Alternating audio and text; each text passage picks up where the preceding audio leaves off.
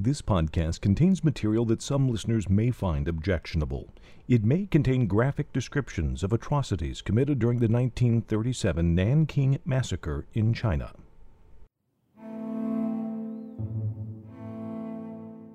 Welcome back to the wartime diaries of Minnie Vautrin and Sen Shui Fong, heroines of Nanking.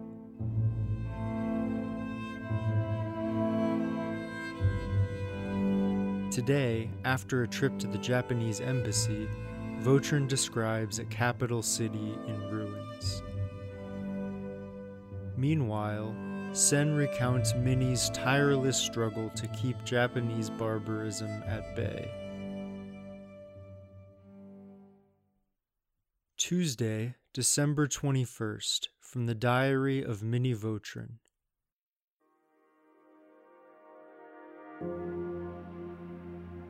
The days seem interminable, and each morning you wonder how you can live through the day 12 hours. After breakfast, we collected facts about the harm done by our guard of last night two women raped. But we realize that those facts must be handled with care and tact, or we will incur the hatred of soldiers, and that may be worse for us than the trouble we have at present. Mary and Mrs. Sen are trying to teach the women to stand in line for rice, and perhaps they will teach them in time if they are patient. We never have enough rice for them, and some people take more than they need. At 11, Mr. Wang and I went over to the embassy to make arrangements for a car to take us to the Japanese embassy in the afternoon. At 1:30, I went with Mr. Atcheson's cook and embassy car over to street west of us. He had heard that his old father was killed and was anxious to see. We found the man lying in the middle of the road. They took his body over to the bamboo grove and there covered it with matting. The old man had refused to go to the embassy for protection, saying he was sure nothing would harm him.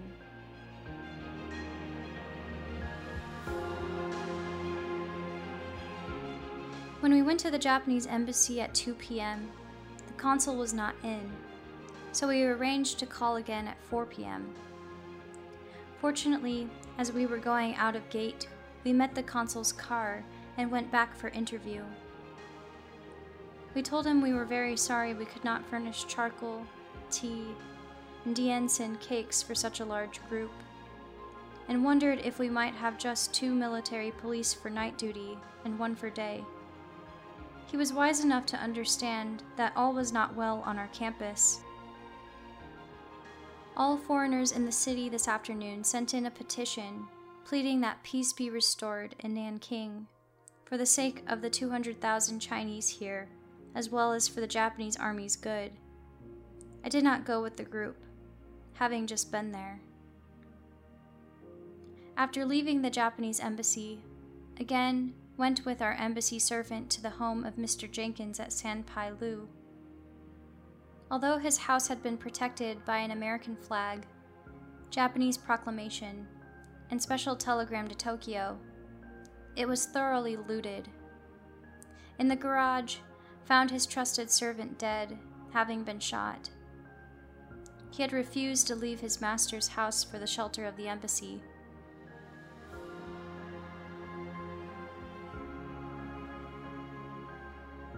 Those of you who have lived in Nanking can never imagine how the streets look, the saddest sight I ever hope to see. Buses and cars upset in street, dead bodies here and there, with faces already black, discarded soldiers' clothing everywhere. Every house and shop looted and smashed, if not burned. In the safety zone, the streets are crowded.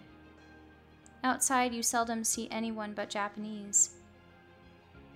Because it is not safe for any car with any flag to go on the streets without a foreigner inside, I took the embassy car back to the embassy. Walking home with Mr. Wang and Lao Shao, I would hesitate to go out alone. A man came up to us in great distress asking us if we could do anything for him. His wife had just gone home from Jinling, only to have her home entered by three soldiers. Her husband was forced to leave, and she was left in the hands of those three soldiers.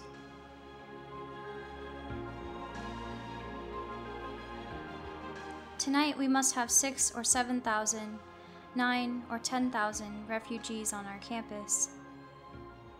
The handful of us who are managing are worn out. How long can we stand this strain, we do not know. Great fires are now lighting the sky to the northeast, east, and southeast. Each night, these fires light the sky, and by day, clouds of smoke make us know that the work of looting and destruction still continues. The fruits of war are death and desolation.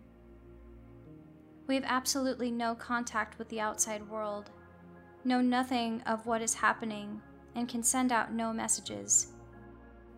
While watching at the gate tonight, the gate man said that each day seemed like a year, and life had lost all meaning, which is true.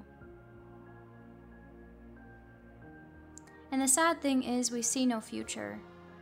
The once energetic, hopeful capital is now almost an empty shell, pitiful, heartrending. Have not yet been able to send out a radiogram that I worded days ago.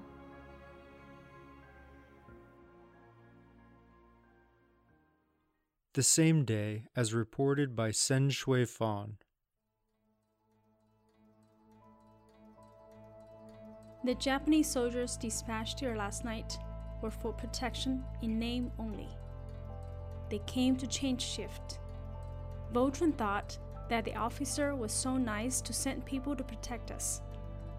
In fact, he's resentful of losing face. Because no matter how we receive girls from outside, the soldiers still come to take them away, day and night. I told Vautrin, you should not forget that we're their enemies. You should not believe their sweet words. What they say is not what they really believe in their hearts. Now the Westerners all see every inhuman deed and empty sweet word which the Japanese engaged in. Sometimes, when Vautrin went to Japanese consulate to report their troops' bad deeds, I said to her that the more you report, the more harm they would do. Fortunately, there are still two Germans here. Not adequate to have only Americans. Now the several Americans are also helpless, deadly tired too. But, on the other hand, if there were not several Americans here, the Chinese would only face a death road. This morning, Vautrin went to South Hill to get some small things. I fear most that if Vautrin encounters bad soldiers and is stabbed to death, it would be disastrous. I said to Vautrin what President Wu had said things are not important, but people are. One time, I did not see this for a couple of days. I saw her aging a lot. Every time when going to the South Hill, although she claims that she's not scared, she is. At first, she dared not go inside. And then, after slowly saying hello several times, she goes in. Yet, some of the soldiers are a little bit fearful of her. They leave when they see her.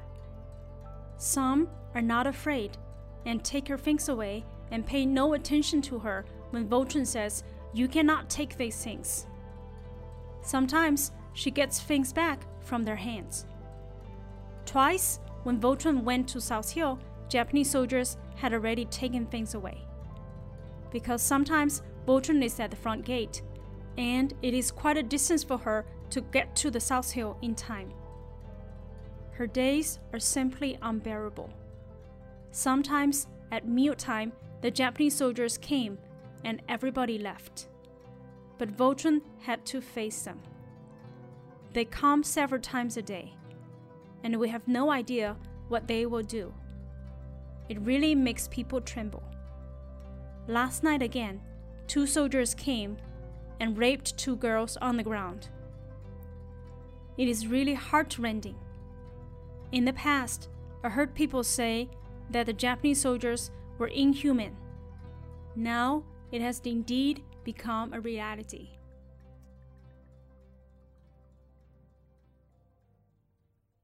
The next day, from Minnie's diary.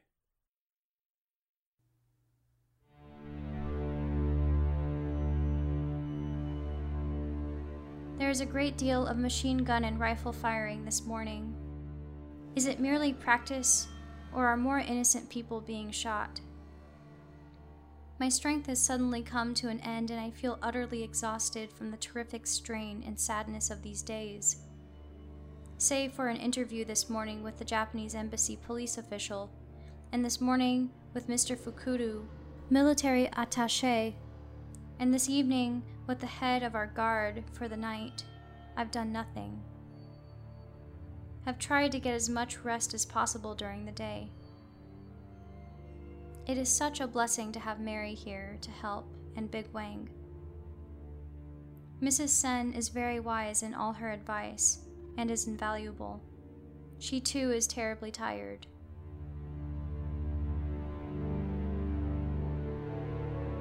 Today we are serving rice to the refugees simply because it has become unmanageable. We are taking time to reorganize our system, sewing on each person too poor to buy a red tag, and they will be served first hereafter.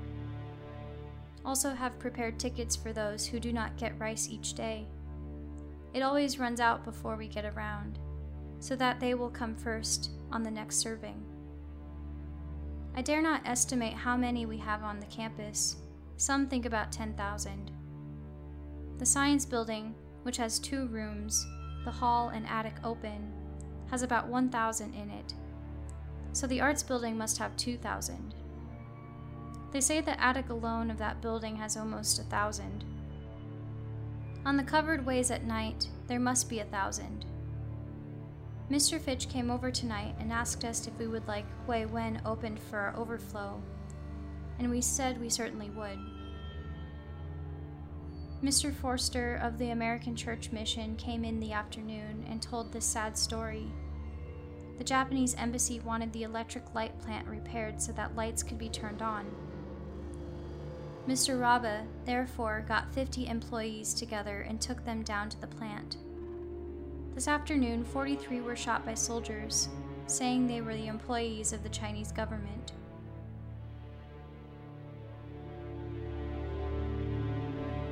Mr. Forster also wanted to know if we could have an English Christmas service here on Sunday. Mary and I are inclined to think it is not wise for all foreigners to get together for fear we might attract too much attention. A guard of 25 soldiers has been furnished us each night.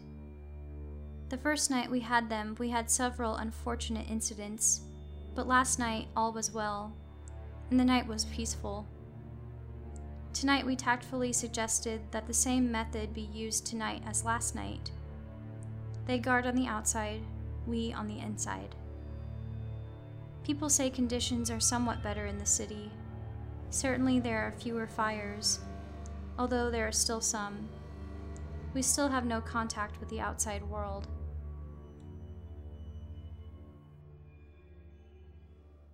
Wednesday, December 22nd, from the Diary of Sen Shui Fan. These two days, at the front, there are soldiers to guard the gate. The number of soldiers coming in decreased a little. Last night, a soldier came in. Seeing the walkways inside number 300 building were fully occupied with sleeping people and no room for him to step in, he left. All the hallways in each building are filled with sleeping people. And it's good thing that they are impassable. The Germans and the Americans asked the Japanese authorities to protect people. Now it has been almost 10 days. They promised to protect people the day after tomorrow, and then said the 37th Division would come, and so would Chi Senyuan. They also demanded people register. I do not know what kind of tricks they are playing. More than 9,000 people live here on campus.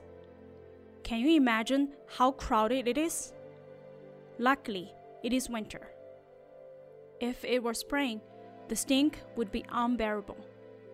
The Americans requested the Japanese consul to telegram Shanghai for more manpower to help here.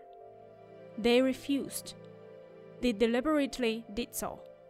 The German consul at Xiaguan is not allowed to enter the city.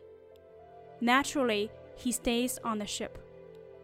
He, the Japanese consul, wants neither the third country, Germany, to see their immoral deeds, nor people to see the corpses lying on the roads. Some of the roads, people can only see dead bodies, but not the roads. The Japanese simply treat the Chinese people not as human beings. The Japanese troops have taken away a lot of good things. Those things which they do not want are grabbed by the civilians, who took doors, flooring to make fires. In some places, the Japanese asked them to take things and then took pictures, which were sent to other nationalities to view. It proves that not they, but the civilians were looting. Our civilians have no idea about the Japanese motives. Mr. Bates talked about celebrating Christmas.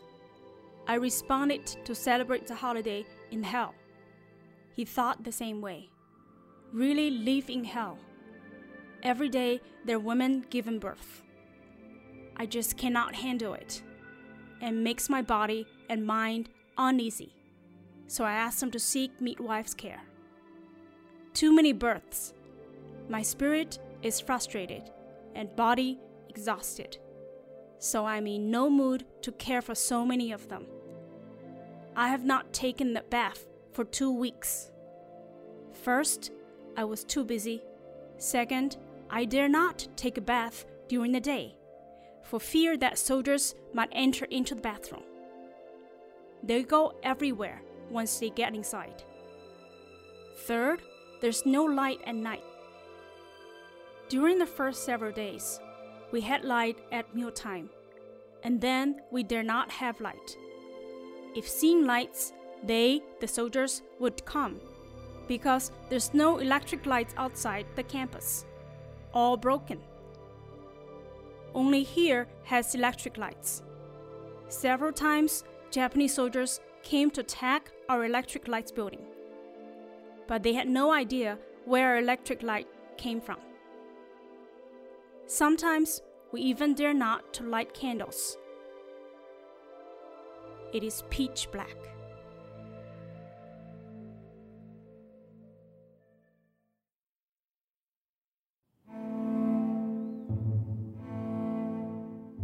Thanks for listening. Next time, Vautrin and Sen prepare for Christmas.